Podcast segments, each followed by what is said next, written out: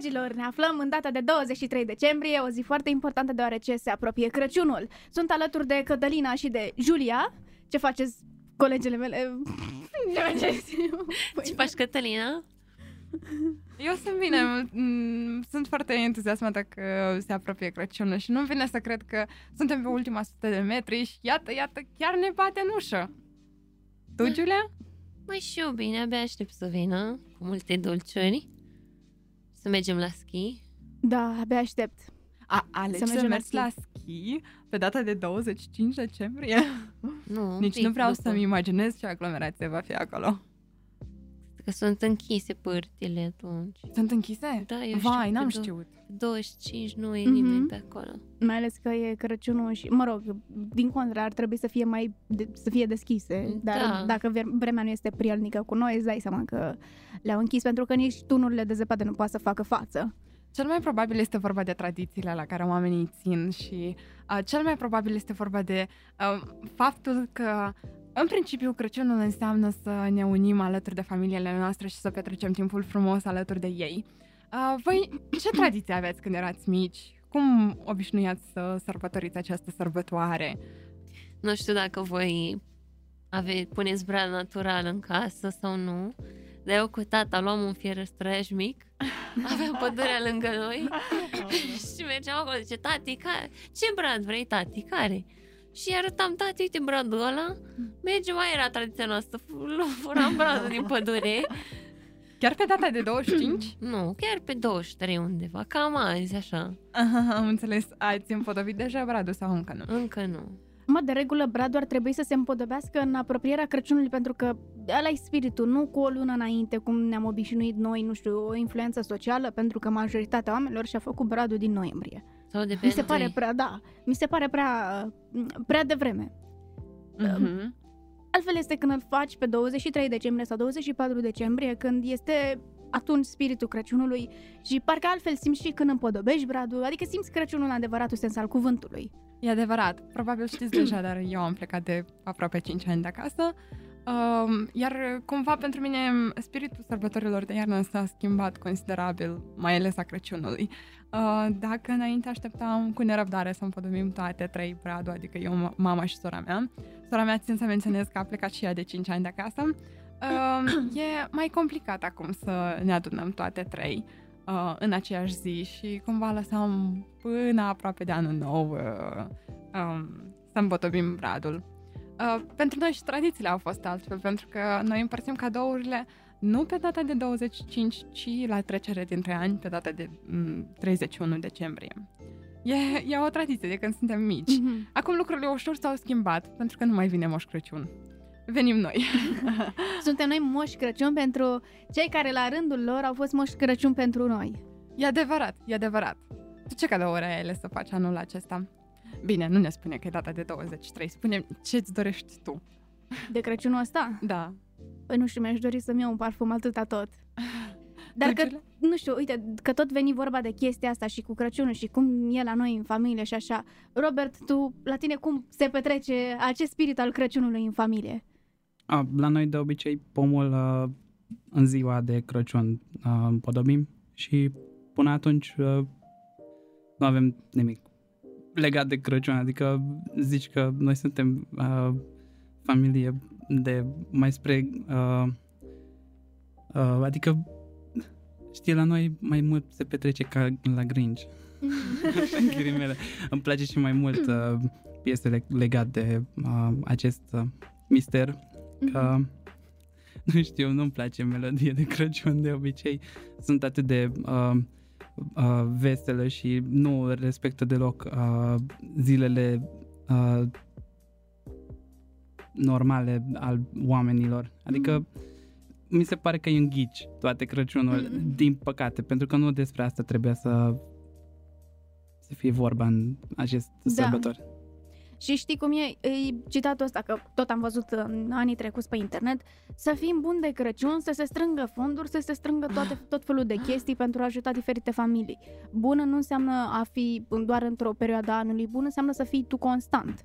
Exact. Că e degeaba. Exact. Dar majoritatea asociațiilor, fiind sinceri, se remarcă mai mult în perioada sărbătorilor de iarnă. Da.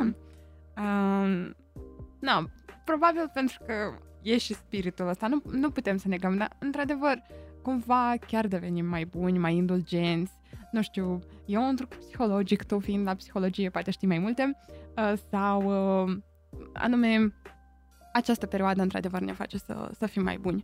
Ori nu am descoperit noi suficientă bunătate în noi, ori trebuie să mai căutăm mai mult, sau e totuși vorba despre perioada în care ne aflăm. Preponderent de Paști și de Crăciun se întâmplă cele mai frumoase minuni. Da, poate, de exemplu, să fie și în influență socială, pentru că lumea când vede că mulți oameni se apucă să facă lucruri foarte bune, să strângă fonduri și așa, îți dai seama că este spirit de turmă acolo, și oamenii automat că se bagă și ei în tot felul de chestii de genul ăsta. Dar sunt și persoane care de regulă fac chestia asta constant, adică nu e musai să fie Crăciunul ca să dăm ceva dar sau să donăm cuiva. Da, e adevărat, normal. E adevărat. Știi la ce mă mai gândesc? E perioada în care noi primim și dăruim cadouri. Probabil e mai ușor să dai acum, când știi că trebuie să dai tuturor, știi? Da. Probabil e acest punct de vedere poate fi o opțiune, știi? Da. Cât despre când eram mici, haideți să ne aducem aminte, colindați sau nu? Eu, de exemplu, mergeam la colindat și o să vă povestesc cum, dar vă las pe voi să vorbiți primele. Giulia? Eu mergeam de mică la colindat, cred că de pe la 5 ani am început, deja mă vedeam cu copiii respinte în centrul satului, cartierului, să zic așa, și ne apucam așa și colindam tot satul, urcam, eram prin pădure. Primii bani. Dar nu primeam bani atunci. Bomboane, mă rog. Bomboane, ne dădeau covrigi, ne dădeau prăjituri, deci eram... Te mai primeau în casă, îți mai dădeau ceva bun. Dar voi ați mers cu sorcova. Nu. Parcă... Eu n-am fost. Parcă da. Acolo primeai bănuți, te băgau și în casă, îți dădeau și prăjituri. Da. Și am mers la un moment dat, cred că am ajuns să merg singură odată, pentru că nu mai rămăseseră nicio fată, că de fel mergeau doar fetele cu sorcova, dar erau și băieți. Și am rămas singură și am zis, uite, măcar tu mai ții puțin tradiția pe aici. Și după, cam pe la 16 am început să mergem să cântăm, se numește tot așa, cu fetele. Și mergeai cu o seră înainte de Crăciun, pe 24, și eu cântam la chitară și fetele cântau, aveau coița în față și cântau diferite colinde și mergeam peste tot. Era destul de fain. Tu, Ami? Și eu am fost la colinda, dar nu prea am fost așa foarte mult timp. Am fost câțiva ani, dar nu prezentam chiar atât de mare interes. Mergeam doar la mine în bloc și cam atât. Și la bunici, evident. Că bunicii erau cei mai darnici. Asta e problema când stai la bloc. Știi, eu tot am stat la bloc, dar la mine a fost o situație mai specială. Eu până la 17 ani am stat în căminul în școlii în care activa mama. Și un etaj întreg era dedicat profesorilor și copiilor lor. Eu eram unul dintre copii și sunt un copil de profesor. Și în data de 25 era tradiție să mergem de la ușă la ușă să-i colindăm pe toți colegii părinților noștri. Eram cam vreo 8 copii, fiecare cu repertoriul său, fiecare cu colinda sa. Se întâmpla câteodată să avem același colindă pentru că nu ne înțelegeam. Nu la modul că nu ne înțelegeam, dar nu vorbeam dinainte ce cânti tu, știi? Și atunci se întâmpla să se repete. Dar la următoarea casă cântam împreună sau schimbam colinda pe care o știam de acum câțiva ani, știi? Și era cumva atmosfera asta de familie. Eu chiar m-am simțit acolo o familie cu toți cei cu care am stat. Ei cumva mi-au urmărit evoluția, au văzut cum am crescut, toți împreună și chiar de-am simțit o familie. Pentru mine, Crăciunul și Revelionul, în principiu, au legătură cu ceea ce am trăit atunci, acolo, știi? Da. E ceva din trecut care mă leagă de... Acum pot să zic că am crescut și lucrurile s-au schimbat ușor. Viața de la bloc nu mai e așa de interesantă. Cum era cea de la celălalt bloc. Bine că și când erai mai mică, era entuziasmul ăsta că vin sărbătorile, entuziasm pe care, nu știu, cu timpul el se va evapora, pardon. Și Na, adică, uite, de exemplu, acum când o să merg și eu acasă, clar, uite, de exemplu, mirosul de friptură la cuptor sau de carne la cuptor îmi va aduce aminte de Crăciun sau prăjituri sau plăcintă, adică tot felul de experiențe și amintiri senzoriale care mă duc cu gândul la Crăciun. Sau cel mai ilustrativ exemplu ar fi o clementină. Când simți mirosul de clementină într-o sală de curs sau într-o clasă sau oriunde simți că a venit Crăciunul. Așa este, așa este. Pe de altă parte, gândește-te că dacă am plecat de 5 ani acasă, pentru mine sărbătorile, toate, fără nicio îndoială și diferență, înseamnă să fiu alături de familia mea, adică mama, sora și eu. Da. Și în acest an am decis că ele, ambele, o să vină la mine. Pentru mine Crăciunul nu este acasă, va fi aici, la a doua acasă. Este tot un fel de acasă că ești cu familia. Da, exact, asta voiam să zic și la asta voiam să ajung. Până la urmă despre asta este. Că tot vorbeam de colindat. Robert, tu ai colindat vreodată când erai mic? Da, la noi nu este tradiție să mergem la casă în casă. Eu fiecare dată am fost la biserici, la toate, adică nu cred că există un fel de religie aici în România în care la biserică nu am cântat până acum. În fiecare iarnă mergeam cu școala, cântam în tot felul de biserică și am stat la toate slujbele, deci am și comparație care sunt mai interesant și care nu sunt mai interesant și concluzie ce am tras eu după experiența asta depinde foarte mult de popă, adică același lucru este povestit în mai multe limbi, mai multe feluri, dar contează foarte mult cine povestește. Și în mare parte este aceeași idee cam în toate religiile, numai că sunt percepții diferite, alegorii diferite și tot așa. Da. Vreau să menționez și eu o chestie. Robert este colegul nostru care este la Facultatea de Muzică. Probabil radioascultătorii noștri nu știu, însă Robert are o voce extraordinară și datorită acestui fapt probabil a și ajuns să cânte în corul bisericilor. Am dreptate? Nu am cântat în corul bisericilor. Nu, eu mereu am fost invitat ca solist, dar nicio problemă. Momentul de față sunt în cor la Opera Brașov. Cum va fi acolo sărbătoarea? Probabil ați și pregătit ceva, nu? Da, au fost 2 concerte de Crăciun, pe 17 și pe 18. Ambele a fost foarte frumos, cu multe invitați și am pregătit foarte multe colinde, colinde în limba română, în limba engleză, ca să fie pentru tuturor. A fost foarte frumos. Mă bucur. Ai mai repetat experiența? Peste un an. Te mai duce să cânti acolo? Păi... ar fi foarte bine să fiu acolo. Momentan sunt voluntar acolo, dar sper că și asta se va schimba. Un an nou, speranță nouă. Deci, da, cred că da. Vreau să particip la mai multe. Eu simt nevoia ca să, dacă am acest talent, să partajez cu toată lumea. Fain, despre asta e vorba. Ce drăguț. Exact. Să împărtășești, să faci ceva din ceea ce poți tu.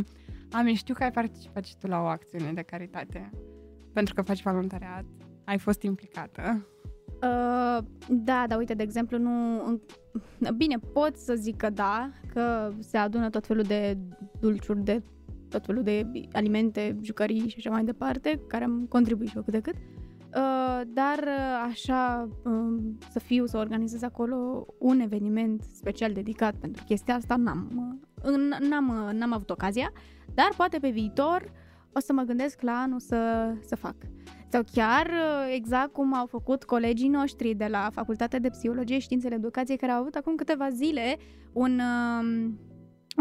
mică serbare, sau mică serbare de Crăciun, și s-au ocupat cei din anul 3 s-au ocupat de organizarea acestei sărbători. Sau mă rog... La anul îți vine rândul. Da, la anul vine rândul. Da. Atunci chiar m-aș implica și aș face ceva foarte fain. Pentru că chestii dedicate, tot felul de sărbători și evenimente dedicate și nouă, dar și celor care sunt în nevoie. Cum, de exemplu, s-au organizat tot așa la noi la facultate o strângere de jucării și de diferite lucruri pentru a fi donate pentru copiii care chiar sunt în nevoie. Ce drăguț! Da. Doamne! Și cum ar arăta evenimentul ideal în viziunea ta? Te-ai gândit? Ai vreun concept?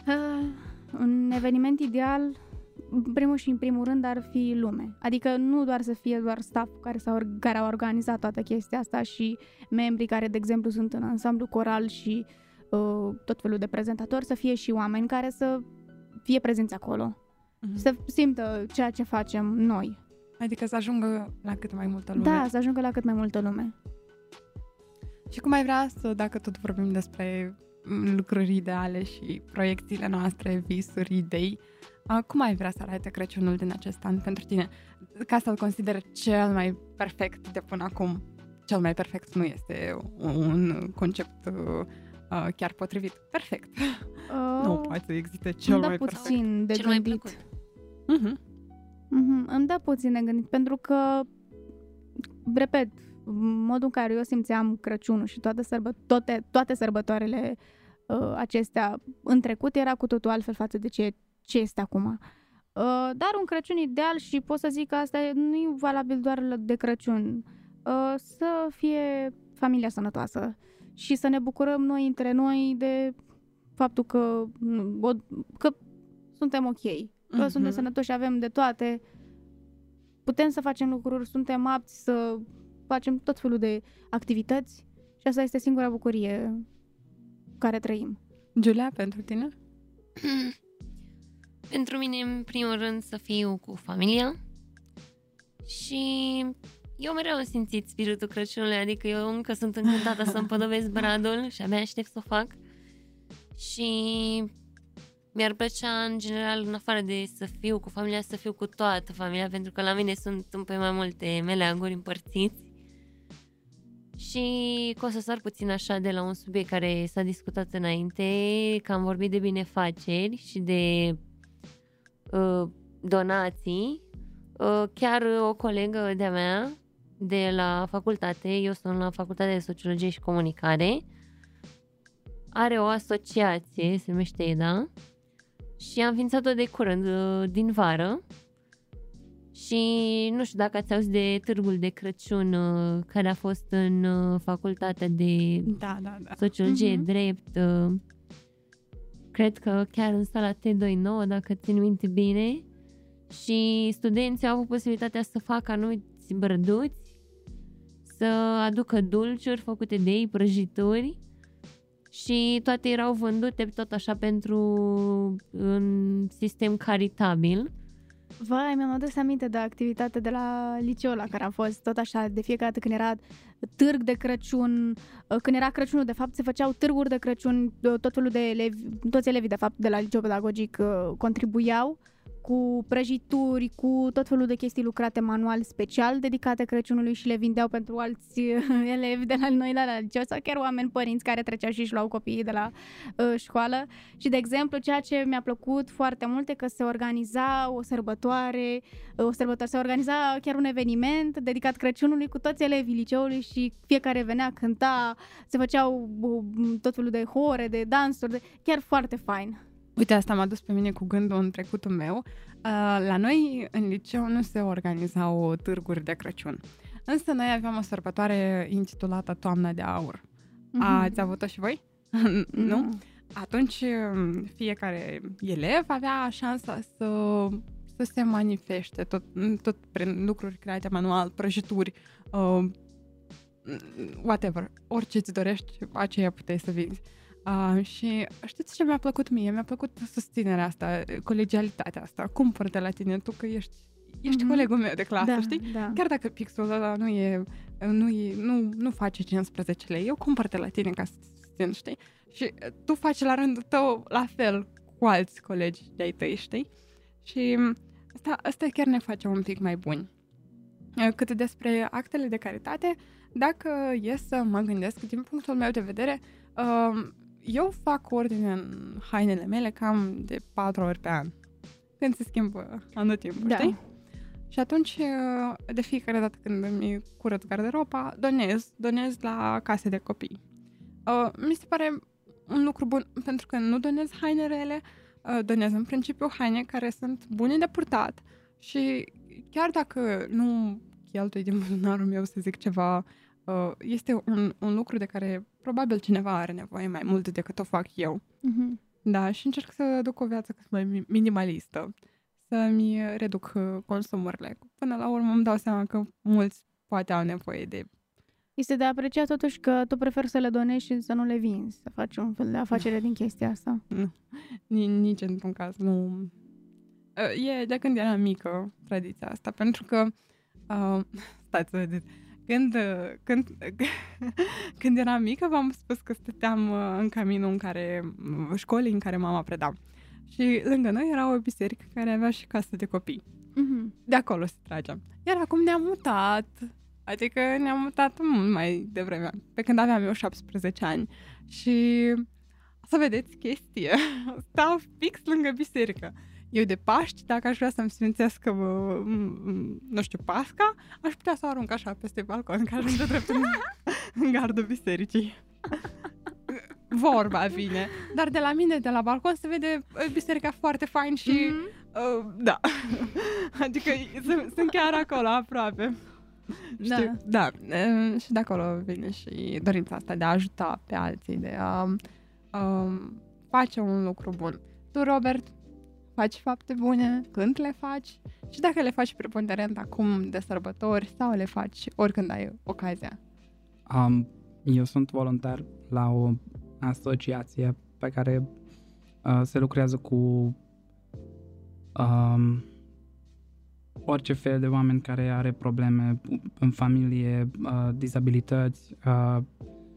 E cel mai mare. Vulnerabil. Da, exact. Cel mai mare pe momentul de față din România și nu numai la sărbători, pentru că această idee ca să fim doar buni la Crăciun și la sărbători nu mi se pare normal și corect. Eu când am timp și în timpul verii și în timpul toamnei și în orice moment când pot, eu ajut pentru oameni. Uh-huh.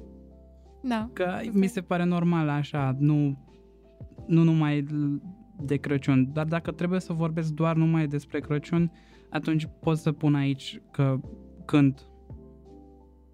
Mai da, n-ai cum, adică treci prin piața sfatului și vezi o bătrânică de ți se rupe inima, n-ai cum să nu ajuți. Adică... Ți se rupe inima, dar gândește-te că este emisiunea aia de la TVR1 în Vârf de Munte sau Uitați de Lume, sau nu mai știu exact cum se numește, unde îți prezintă tot felul de cazuri de oameni bătrâni, prin tot felul de cătune în vârful muntelui și o duc așa cum pot, din resursele lor proprii. Au animale, au tot felul de legume, grădina de legume și toate cele și o duc ei așa cum pot. Pensia, la unii am văzut chiar reportaje, la unii chiar nu prea ajunge, pentru că, repet, e în Vârf de Munte și poștașul nu prea își mai face timp să ajungă și chiar și până acolo, cu toate că e plătit pentru asta.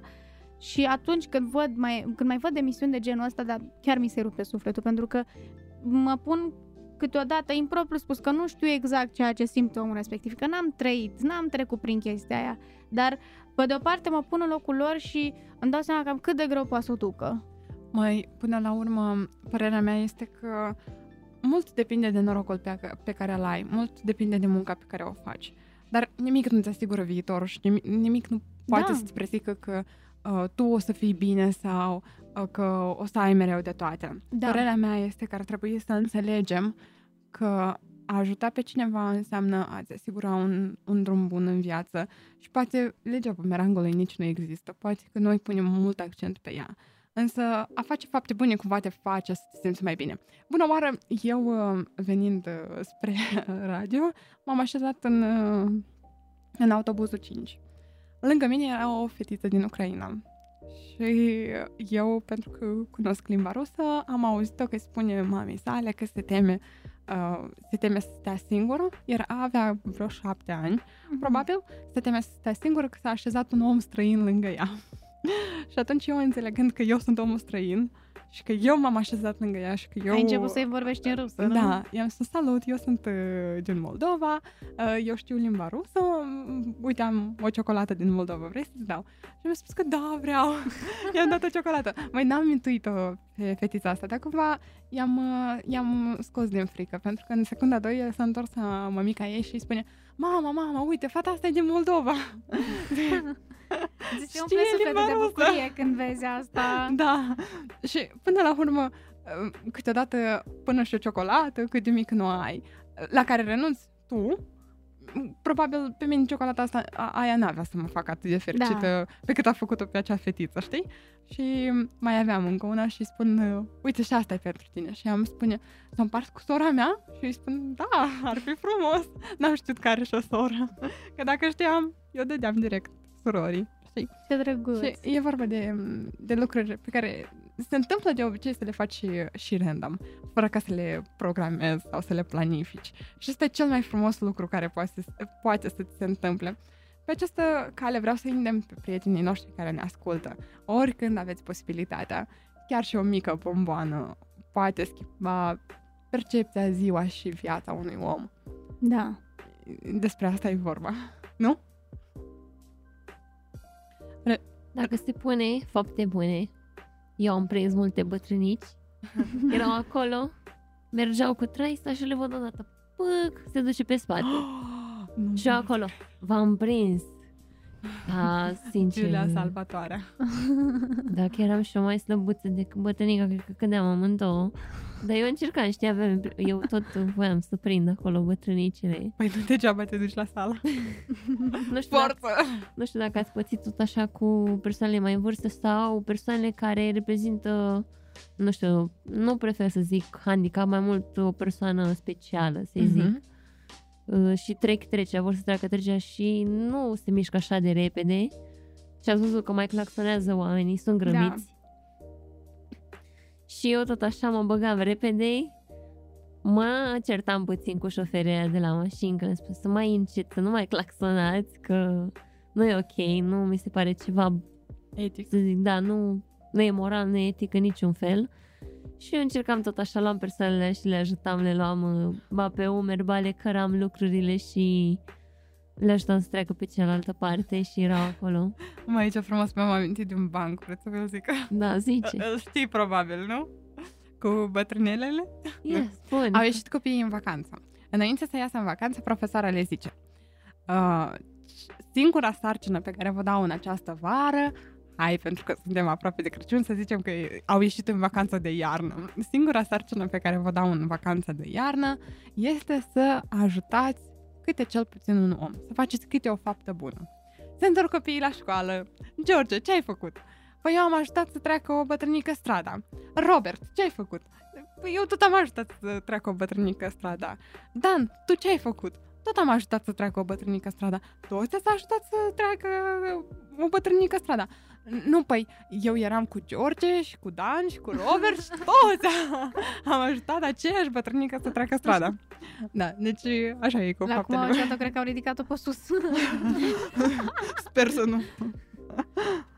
Vorba vine, e un banc. Da. Așa, se mai amuză lumea. Da, dar uite, de exemplu, că tot vorbim de fapte bune, tu crezi că faptele bune sunt făcute doar de oameni empatici sau de oamenii care nu prezintă chiar atât de multă empatie? E o chestie care diferă de la caz la caz, știi? Chestia asta cu donațiile. Dacă ar fi să donezi la fiecare om care are nevoie, rămâne tu fără nimic. Da. Cel puțin așa ar fi în cazul meu. Și câteodată nu pot să prioritizez unele cazuri, pentru că nu există cazuri mai puțin grave și cazuri grave, știi? Mă rog, e o chestie discutabilă. Cred că, până la urmă, oricărui om, în adâncul sufletului său, îi se face milă de... Există oameni egoiști și oameni mai puțin egoiști, cred eu.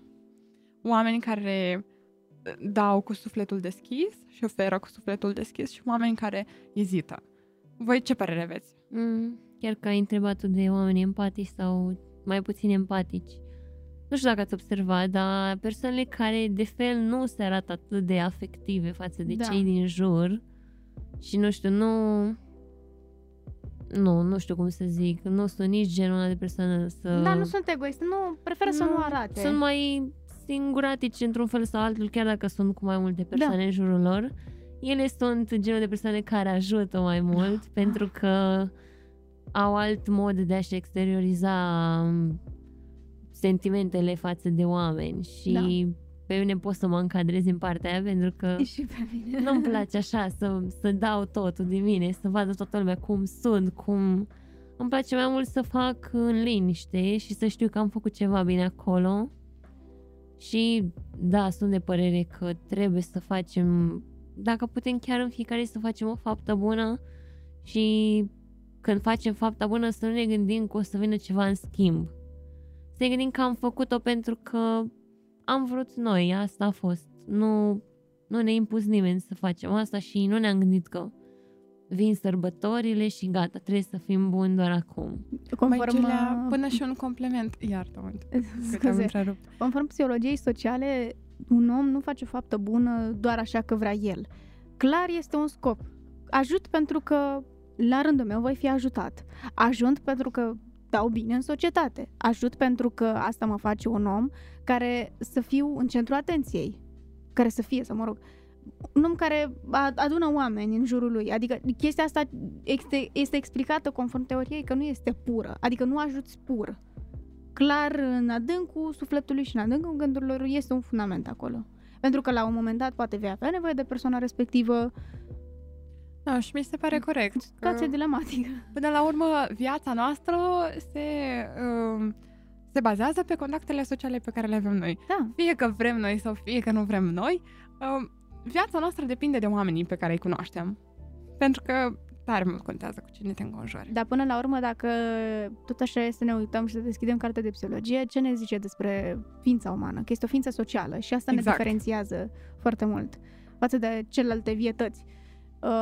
Și automat că în momentul în care noi suntem catalogați ca fiind ființe sociale, automat noi trăim în colectivitate și noi ne bazăm pe colectivitate în toată dezvoltarea noastră și în tot parcursul nostru.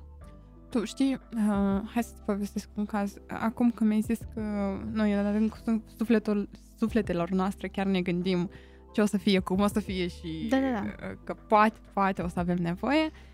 E adevărat, uite, știi ce păsesc foarte des? Eu merg până la Livada Poștii și de la Livada Poștii trebuie să traversez strada pe la semafor, pe Mureșenilor.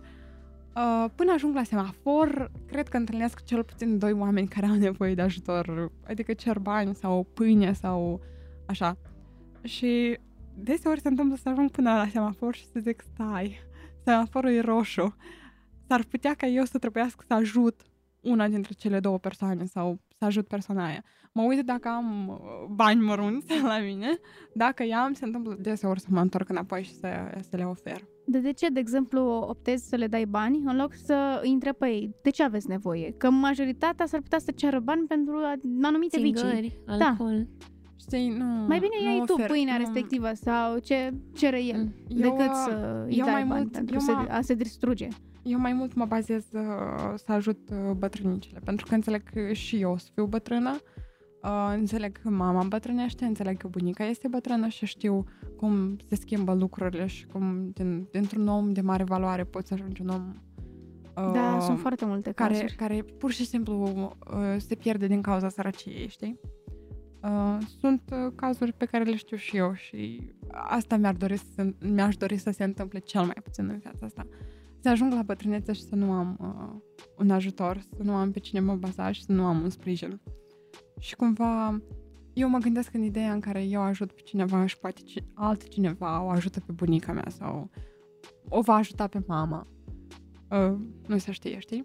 Da. Dar din dar rai se face și cumva ajungem o societate mai bună, sper. Tot vorbeam de persoane care au nevoie, care le vezi că-ți cer, ce părere aveți de copiii aceia pe care îi întâlnim pe drum și de fapt ei sunt puși de anumite persoane să ne ceară. Nu știu, este un paradox acolo pentru că sunt poate chiar copii care au nevoie dar pe de altă parte și copii care sunt puși de alții pentru diferite beneficii, să strângă bani pentru părinții lor sau cine îi controlează să rezolve viciile pe care le are sau diferite considerente. Revenind la ceea ce discutam noi mai devreme și m-ai întrebat de ce ofer bani și nu cumpăr chestii. Uite, în cazul ăsta aș cumpăra de mâncare, nu știu, un pachet de biscuiți, o apă și ceva, știi? Și nu numai că aș cumpăra, dar aș și desface în fața lor și le-aș da o desfăcută. Ca să-i obligi să mănânce ei, da. Nu să o vândă, ca să capete bani. Chiar mi-ai amintit de o fază că a venit tata acum câteva săptămâni să mă ia, să mergem acasă. Și că eu mai plec pe weekend. Și mi se pare corect. Și erau, cum să spun, o femeie, cred că maxim 30-40 de ani avea, vârsta cuprinsă, și se vedea că nu era tocmai cea mai îngrijită persoană. Da. Și am fost cu tata să ne luăm ceva de ronțăit pe drum, să avem. Și doamna îi spune că ai o țigară? Deschide tata și zice, îi zice ea, ai o țigară? Ai o țigară? Și tata avea turtă dulce. Și îl văd tata cum ea îi zice, ai o țigară? Și ia tata o turtă, zice, uite, ia de aici o turtă dulce. Și se uită la ea așa, se uită câteva secunde, vede că nu e țigară, dar n-a aruncat-o pe jos și a început să o mănânce. Vai, ce frumos! E așa drăguț, știi? Ei bine... Noi o să luăm o scurtă pauză și vom reveni imediat cu câteva povești din viața noastră care sper că o să vă impacteze așa într-o mică mare măsură.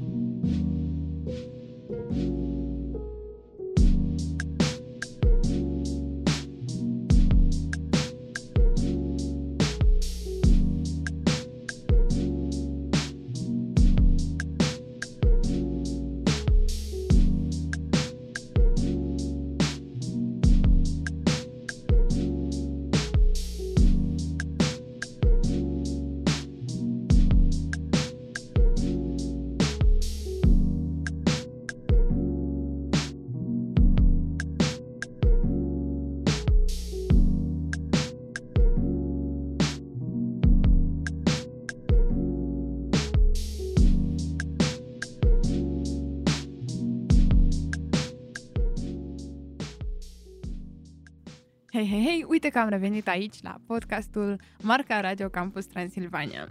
Noi revenim la discuțiile noastre despre Crăciun, atmosfera e aici cu noi, sperăm că ne simțim bine. Giulia, tu cum te simți?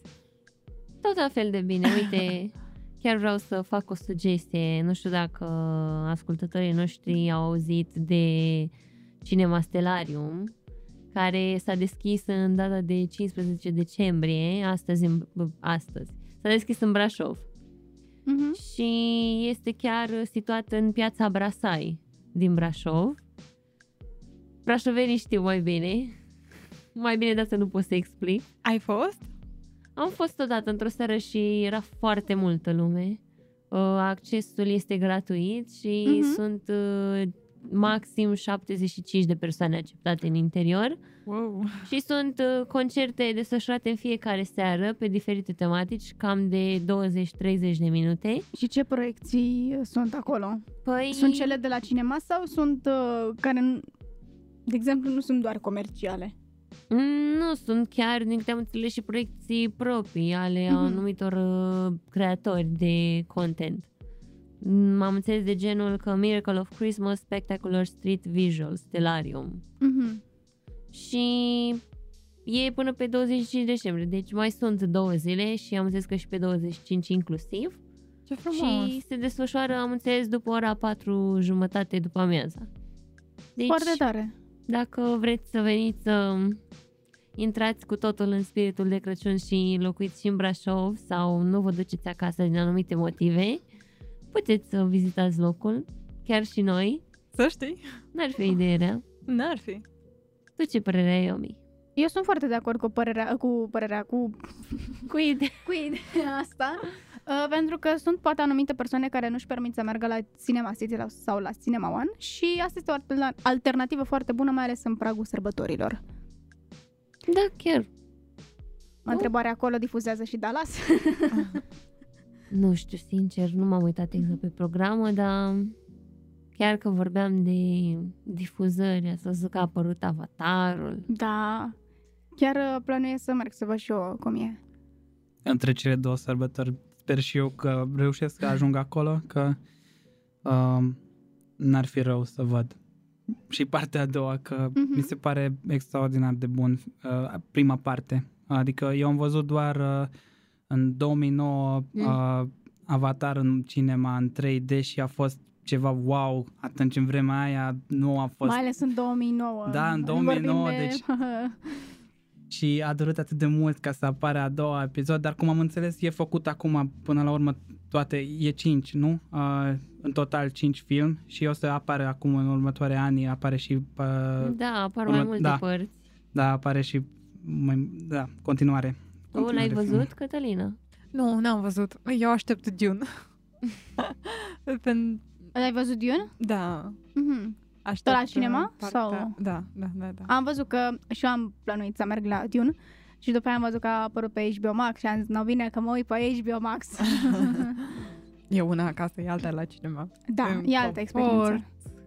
Mă rog, acasă e mai confortabil decât la cinema, dar cumva sunetul, sonografia, locul pe care l-ai, popcornul ăla pe care te obligă efectiv să stai să fii atentă la film, pentru că dacă vorbim de HBO Max, Netflix, unde le poți accesa doar la un click distanță, îți dai seama că nu, poate nu ai aceeași responsabilitate și aceeași atenție în a urmări tot filmul. Așa, dacă ești la cinema, ești conștient că ai plătit biletul, ești conștient că ești acolo și ar trebui să fii atent la ceea ce urmărești. Exact. Și că tot vorbeam de filme apărute care sunt în premieră, nu știu dacă ați auzit că s-a lansat și Puss in Boots și am înțeles că are subtitlul Ultima Dorință și chiar acum 2022 e și e de tip aventură și comedie și wow, n-am știut. Super tare. Și tot la cinema așa chiar plănuiesc și eu să merg, că e foarte amuzant motanul ăla. Mereu am vrut să am un motan și să-l încalc, să-i pun pălărie, să-l încalc, să-i pun teacă, sabie n-am avut. Dar acum nu știu. Ceea ce pot eu să le recomand studenților este să profite din plin de legitimația de student și să profite anume de perioada asta. Măi, suntem tineri, acum este timpul să facem cât mai multe chestii. Și una dintre acestea este mersul la cinema. Pentru că noi, cu legitimația noastră de student, avem o reducere. Nu este mare, avem, dar se pune. Să ne bucurăm de că suntem studenți, că după aia o să regretăm că nu ne-am dus. Sau la teatru dramatic. Da, biletul pentru un student este de doar 10 lei. 10 lei și pentru adulți este de 30 de lei. Exact. Profitați, dragilor! Tocmai aici vreau să spun și eu ceva, că la Filarmonia Brașov cu legitimație de studenție intrare este gratuită. Wow, la orice concert. Doar să vă luați bilet în timp, pentru că dacă se... adică se poate și așa, că dacă vă luați bilete, că nu o să aveți loc pe scaun, dar tot așa merită să intrați, că se întâmplă și acolo foarte multe concerte. Nu știu acum ce urmează în decembrie, dar sigur că o să fie și concerte acolo de Crăciun în continuare și de Revelion. Deci mereu se întâmplă. Mm-hmm. Foarte tare. Și că tot veni vorba de filme, am văzut că în ultimul timp s-au tot scos filme de tip biografie sau filme memoriale sau, mă rog, am văzut că acum, chiar în data de 23, este filmul I Wanna Dance with Somebody. Probabil că ați auzit de melodia asta, a lui Whitney Houston. Filmul acesta vorbește despre toată viața ei. Am văzut că chiar asta vară s-a lansat și filmul despre Elvis Presley. Acum 2 ani, în 2018, a fost filmul despre toată trupa Queen și, evident, acțiunea focalizată pe Freddie Mercury. Îmi place totuși că oamenii și regizorii au început să se orienteze și către astfel de filme și să scoatem în evidență câteva personalități care au marcat, din punct de vedere cultural, dar poate și social, lumea. Foarte interesant. Așa că noi vă recomandăm, dacă vă place Whitney Houston sau dacă vreți să vedeți, nu știu, viața ei sau să vedeți un film de tip biografie, puteți să vă duceți astăzi și, evident, în cinema, nu știu exact care până când stă, dar să profitați de ocazie. Mai ales că e perioada concediilor, da, vacanțelor. Tu, mami, noi suntem așa mai vorbăreți și am discutat numai noi două despre cadouri. Adică mi-ai povestit tu ce vrei. Dar eu totuși am rămas prinsă pe ideea asta. Eu sunt curioasă ce vor alții de Crăciun, pentru că eu nu știu ce-mi doresc, sincer o să fiu. Și vreau să revin de toate, dacă nu știi ce-ți dorești. Bine. Îmi doresc și eu bunăstare, sănătate, fericire, realizări frumoase, dar astea, din păcate, nu le poți cumpăra de la magazin. Și vreau să revin la colegii noștri, la Robert și Giulia, și să întreb și pe ei ce își doresc de acest Crăciun. Uite, îi ofer onoarea lui Robert să răspundă primul, că era așa îngândurat și zic, sigur se gândea mai bine decât mine. Oh, mulțumesc, nu e așa, dar încerc încerc acum să... În primul rând, ce vreau eu la Crăciun, ca să pot să dorm și eu liniștit 10 ore minim, că ultima vreme nu am dormit mai mult decât 4 pe seară și no, simt nevoia deja. Și în rest, părinții mei au vrut să facă mie o surpriză, dar din păcate, pentru că eu sunt atât de nerăbdător și știam că vreau să fac și eu ceva, am reușit să distrug acest plan, deci deja știu ce o să primesc la Crăciun. Eu am început să fac imobiliare la camera mea și am luat o parte din mobilă. Da, din mobilă și ei au gândit că să nu mai fac eu efort, ei au cumpărat cealaltă parte.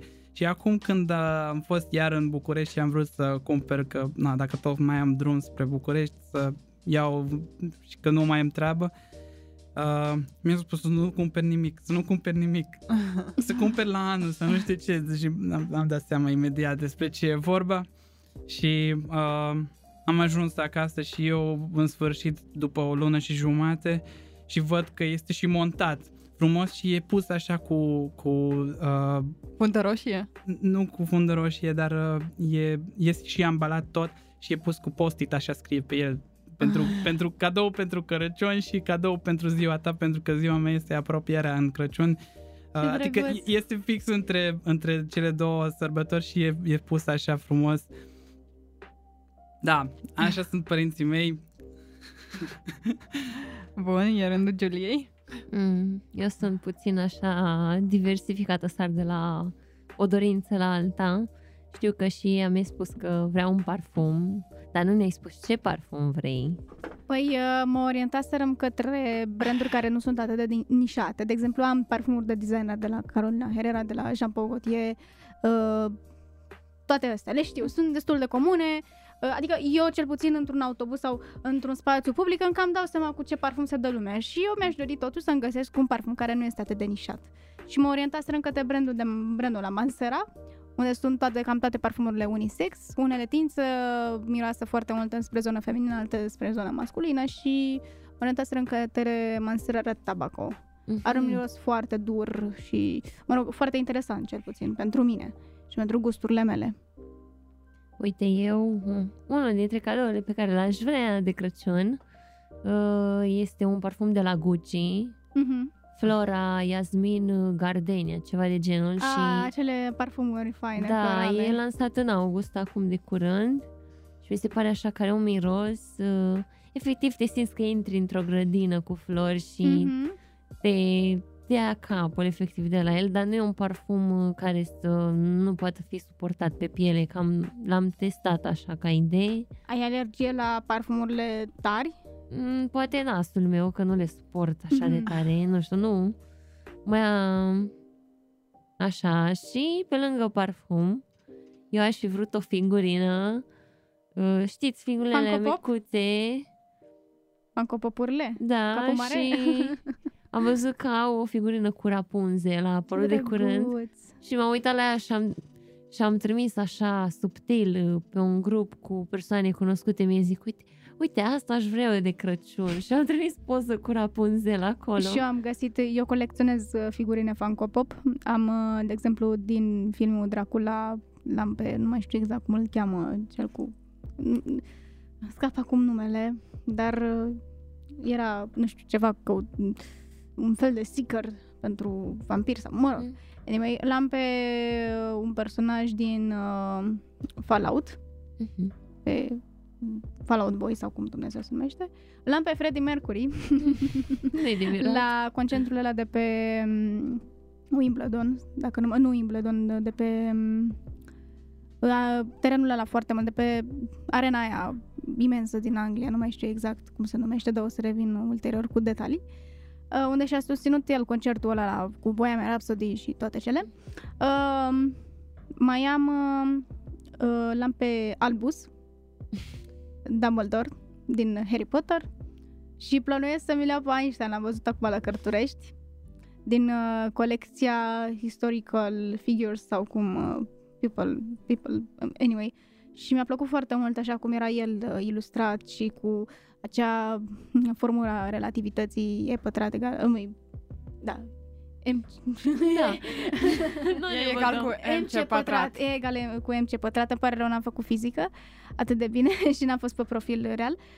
Și mi-a plăcut foarte mult așa. Și totuși, venim vorba de Funko-Pop-uri, am văzut că ele sunt lucrate foarte minuțios și foarte în detaliu și arată foarte interesant. Și sunt tot felul de figurine. Adică am văzut că au scos cel puțin o ediție cu echipa de fotbal Paris Saint-Germain, cu toată echipa, cu Mbappé, cu toți ceilalți, și chiar e foarte interesant. Și se orientează către tot felul de domenii, adică poți să iei și unui copil cadou din, cum ai zis tu, Rapunzel sau poate anumite personaje din My Little Pony sau tot felul de astea, dar poți să iei și unui adult, de exemplu, unui profesor, să-i faci cadou figurina cu Einstein. Îi faci pe Freddie Mercury. Da, sau așa. Da, am observat că sunt diversificate, sunt și din filme majoritatea... De peste tot, chiar. Că și eu tot în Cărturești am fost ieri să mă uit și era plin. Deci n-aveai loc să treci, că toți se uitau la figurine. A, și dacă veni vorba de cadouri de Crăciun pe care eu sincer mi le-aș dori, îmi doresc, eu am un pick-up acasă și mi-aș dori toată colecția de albume ABBA. Eu sunt înnebunită după trupa ABBA și în special după muzica care era înainte de anii 90. Efectiv toate genurile din toate perioadele până în 90. Și am văzut o colecție de viniluri. Costă extraordinar de mult, dar na, sunt vreo 5-6 albume sau 10 albume, nu mai știu exact. Și au toată colecția lor și am zis, asta aș vrea să fie al meu, dar la banii aia prea scump. În alt Crăciun. Da. Presupun că te uitați și la filmele cu... Nu mai știu cum se numeau, dar au fost parcă 2 sau 3 serii cu o tipă blondă, actriță super cunoscută, ochi albaștri și mama ei a părăsit-o, nu, tatăl ei a părăsit-o când era tânără și afla că are 3 tați aparent. Wow. Și au cântat ABBA în film la ei, știu că sunt de câțiva ani făcute. Nu sună cunoscut, dar dacă îmi dai titlul o să vizionez. O să-ți dau imediat ce l-aflu. Apropo de viniluri, acum am citit și eu cam 2 săptămâni că e ceva târg de viniluri aici în Brașov. Da, e un târg de viniluri. Imediat vin și cu câteva informații legate de asta. Dar se organizează foarte multe târguri de viniluri. În ultimul timp am fost și la Rockstad la începutul anului universitar, în octombrie, atunci am vrut să mă duc, dar am avut altele în plan. Dacă a început iar să scoate viniluri pe piața, industria muzicală. Se scot. Da, se scot acum iar. Am văzut acum recent că are și Ariana Grande un album pe vinil. Da, majoritatea am văzut că au început. Da, a început, da. știu că eu am avut, adică am început să mă interesez mai mult pe partea vinilor după ce m-a scos părinții mei un album întreg pe vinil, fără să scoate pe CD sau pe alte... Se aude cu totul diferit. Da, se aude cu totul diferit, asta e adevărat. Și noi avem și muzica clasică de la vremuri și toate este înregistrată de la Electric Record. Da, Electric Record, dar să știi că încă și-au scos la vânzare viniluri și mai fac câteva târguri de-astea în care își vând toate vinilurile din epoca de aur. Da, de exemplu, eu, fiindcă sunt la muzică, eu ascult foarte multe înregistrări din vremea respectivă, pentru că atunci erau cântăreți cei care au cântat, adică nu a lăsat pe nimeni să cânte, doar cine știa ca lumea să cânte, pentru că era foarte scump să faci înregistrare și cu orchestră și cu tot. Păi nu degeaba, avem atâția, cel mai bun titlu este Aurelian Andreescu cu Copacul. Ăla se știe că e cea mai mare capodoperă din punct de vedere muzical. Și mai sunt și mulți alții, nici nu avem timp să-i enumerăm pe toți, dar au fost oameni care chiar s-au marcat prin prisma Electrecord și au făcut istorie în trecut. Și mai fac și cât de cât acum. Mai au unii în concerte, dar pentru grupuri puțin poate mai selecte sau oameni care chiar vor să mai asculte melodiile care au fost odată celebre și le-au cuprins așa toată adolescența și toată perioada respectivă. Acum că tot veni vorba de muzică și făcând legătură cu faptul că în 2 zile e Crăciunul, toată această perioadă este dedicată lui Hrușcă și lui Fuego. Frenciu, Fuego și poate Bănică. Ștefan Bănică Junior. Dacă mai are loc la sala Palatului de Fuego sau de... La voi în casă ce fel de colinde răsună? Mai de regulă că mai puneam eu, eram pe generală sau chiar liceu, puneam un fel de amestec între Last Christmas sau Mariah Carey tip dubstep. Și când mă auzeau ai mei ziceau: Mami, dar schimbă melodie, pune și tu că vine Crăciunul, pune un Hrușcă, pune ceva acolo. Și am zis: da, mama, dar mai ascultăm și de-astea mai populare. Îl apreciem pe Hrușcă cât îl apreciem așa într-o singură perioadă din an, dar totuși mai ascultăm și ce ne mai place sau alte genuri. Anul trecut lucram la un hotel și aveam un playlist format din 15 melodii și la un moment dat era o echipă de hocheiști dintr-o altă țară, cazați la noi în hotel, și au venit la mine cu lista, pentru că au stat 7 zile la noi în hotel, au venit cu lista și au început să zică: ok, noi am auzit cântecul ăsta, mai există vreunul pe care noi nu-l avem în listă? Zic: stați imediat să verific cu lista mea. Și am văzut că au scăpat 2 melodii, dar... Și au găsit ocupație băieții. La tine, Giulia, ce fel de muzică răsună în casă în această perioadă? Încă nu răsună, pentru că n-am ajuns acasă, că eu vin cu vibe-ul de Crăciun acolo. Crăciunița. Da. Și Moș Crăciun ocazional. Da. Depinde, mie îmi plac melodiile de Crăciun și mai mult taxate pe partea de instrument. Să nu se audă foarte multă voce. Mie îmi place să fie așa armonios. Mai punem genul ăsta de melodii și când suntem la masă de Crăciun, că așa nu poți să pui All I Want for Christmas și să înceapă să cânte când mănânci, dar de genul așa mai liniștite. Melodiile de Crăciun la mine nu sunt foarte săltărețe, să spun așa. Robert, tu cum ești? La noi de regulă, sau nu știu, muzica de jazz de Crăciun, deci Frank Sinatra. Da, Frank Sinatra, bubbly, așa recent, că și el și e acolo pe drum, dar și ca Michael. Da, dar și Maria Carey, adică stai că am zis greșit nume, dar în fine, nu contează. Engleza mea e mai praf decât limba română. Și în fine, ascultăm de toate, dar mai mult muzica de jazz și de instrumental și noi. Revenind la capitolul cadouri, că ai zis tu că ești Moș Crăciun ocasional, ce cadouri îți place să oferi? Păi, eu mă... Spune-ne nouă secret așa, ce vei oferi în acest an și cui? Inițial încă nu a fost cumpărat, deci dacă mă creezi, probabil azi o să ajung să-l iau. Wow. Eu sunt pe ultima 100 de metri, eu stau, fac chestionare subtile cu persoanele care vreau să le ofer cadoul și aflu fiecare detaliu, să știu sigur că tu vrei cadoul ăla, să nu mă apuc să mă duc acum până nu știu unde să-l cumpăr și să știu că nu-ți place, că nu știu, nu mă simt așa de ok, nu știu voi cum vă simți dacă faceți un cadou și aflați că nu-i place absolut deloc. Cadoul nu se caută, se primește și... Da.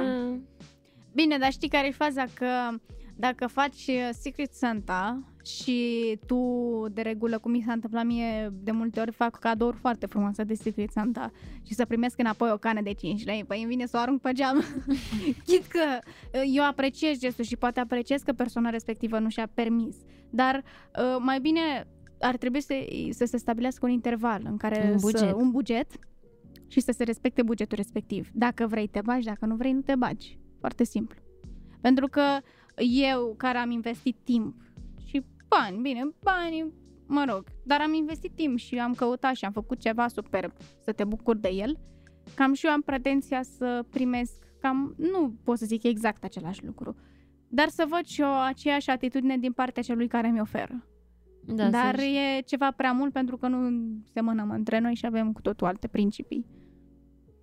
Da, la mine singura problemă cu Secret Santa este că de obicei se întâmplă cu oameni în jur pe care nu cunosc deloc și după aia stau și mă gândesc așa că eu nu-mi place să dau cadou așa general că uite iau o ciocolată și o sticlă de vin, că, dar până la urmă tot ajung aici pentru că oricât de mult gândesc oare ce place sau nu place, dacă nu, stai să te gândești prea mult, nu e bine. Da, exact. Eu mă gândesc foarte, foarte mult ce să iau și cum să iau și cum să fac și aș vrea eu să investesc foarte mult timp în partea asta, dar problema e că eu doar timp nu am. Am de toate, dar timp nu am. Haideți, dragilor, eu totuși v-am pus o întrebare că nici eu nu sunt inspirată la capitolul cadouri și am și eu nevoie de inspirație. Nu mai știu ce să iau cadou.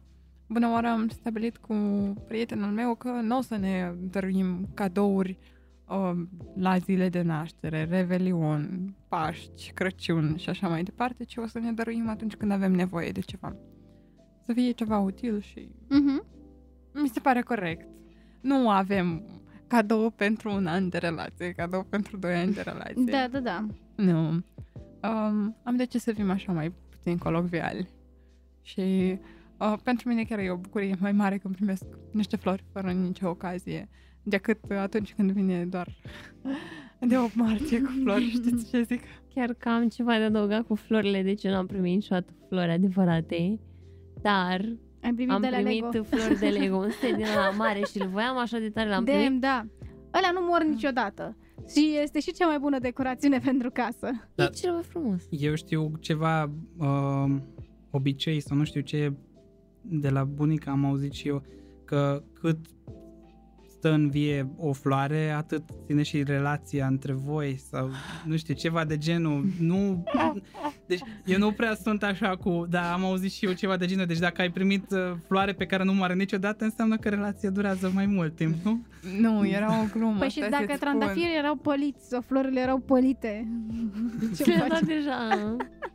Eu nu-mi place să dau flori tăiate. Eu mereu cumpăr cu ghiveci, pentru că nu mi se pare normal să fie tăiat floare și după aceea să fie aruncat. Scuze că te-am întrerupt, pot să continui acum tu. Ziceam că era o glumă. A venit un băiat la o fată și spunea: uite acest trandafir, o să mă întorc atunci când el o să se ofelească. Problema era că trandafirul era din plastic. Adică i-a dat pacucii așa mai subtil. Dureros. Nu este cazul tău, Giulia. Sperăm. Ia la câteva zile să fac florile alea. Da. Nu le-am primit de Crăciun, dacă Dar sunt atât de drăguțe, serios, adică dacă stai să calculezi cam de câți bani dai pe un buchet de flori și la cât timp tu iei florile alea, mai bine banii îi strângi și iei niște flori de astea de la Lego.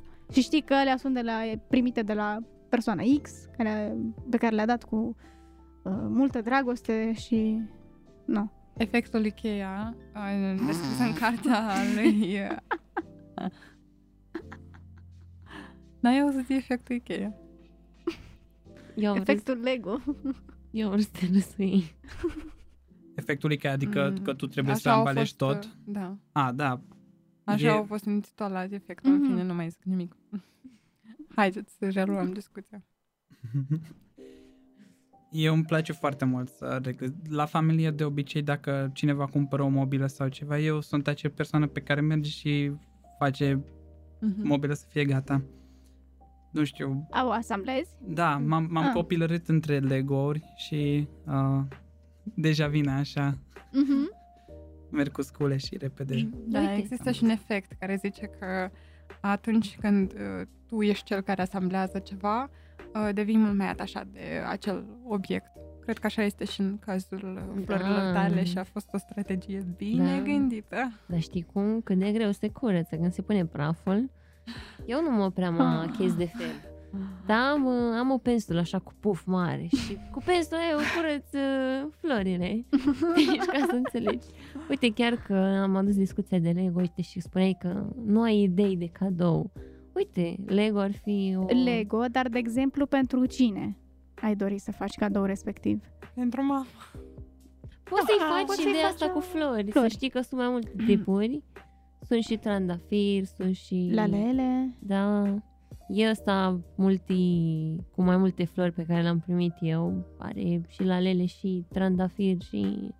Și știi ce-i fain? Că dacă mamei tale îi plac anumite domenii sau istorie sau tot felul de locuri din lume, sunt și legouri din gama Ideas, arhitectură, mă rog, unde, de exemplu, ai arhitectura clădirii Taj Mahal. Mă rog, clădirii. Construcții Taj Mahal, ai Turnul Eiffel, ai foarte multe chestii de ales. Da, așa era când aveam eu vreo 15 ani, apăruseră puzzle-urile 3D. Da. Dacă vă aduceți aminte, cam pe atunci a fost startul. Și, da. Alea au fost cele mai memorabile cadouri de la Moș Crăciun, cred eu, pentru că le am până și în ziua de astăzi. Acolo sus. Sau mai primeam de la rude enciclopedii și cărți, dar cărți de alea faine. Mamă, cât așteptam momentul să le primesc. Mă săturaseră de cărțile alea de la Adevărul, alea vers și alea din colecția Jules Verne. Pentru vârsta ce erau destul de plictisitoare, la drept vorbind. Că, de exemplu, dacă tu vii cu o enciclopedie destul de faină, cuprinzătoare, tot felul de evenimente, colorată, cartonată, deci îți dai seama că te atrage. Nu știu dacă ați avut sau aveți... Era o colecție, o carte așa mare, unde puneai mai multe fișe, le băgai pe rotiță. Și era despre animale. Nu. Și eu le primeam prin poștă. Eu am avut corpul uman. Am avut și corpul uman, da. Și mașina misterelor. Auziți, dar voi mai țineți minte pietrele alea? Alea sprețioase. Da, alea ametist, ochiul de tigru și toate cele.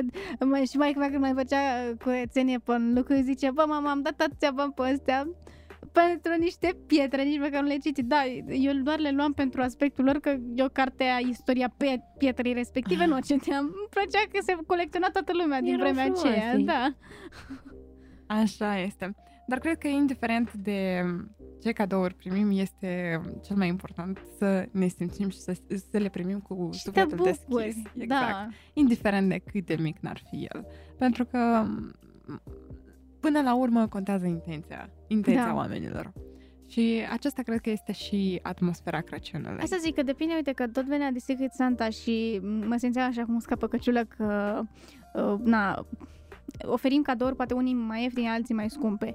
Depinde și cadoul cum îl dai. Pentru că tu dacă, de exemplu, la ceva infim, care nu are aceeași valoare cât are cadoul pe care l-ai dat, dar dacă știi să-l dai, și uite, uite, eu asta ți-am luat, cred că ți s-ar potrivi, adică să fii așa persuasiv în explicații îți dai seama că eu altfel le primesc. Dar dacă, na, de aici poftim, ia și tu, îți dai seama că nu e aceeași căldură, nu e aceeași conexiune. Da. Eu vă mulțumesc pentru această discuție. Sper că s-au simțit bine și radioascultătorii noștri. Alături de voi am fost eu, Cătălina Chirtoacă. Și Giulia. Și Ami. Și Robert. Și Robert, da. Noi vă urăm sărbători luminate, Crăciun fericit și să aveți grijă de voi și de sufletele voastre. V-am pupat! Crăciun fericit!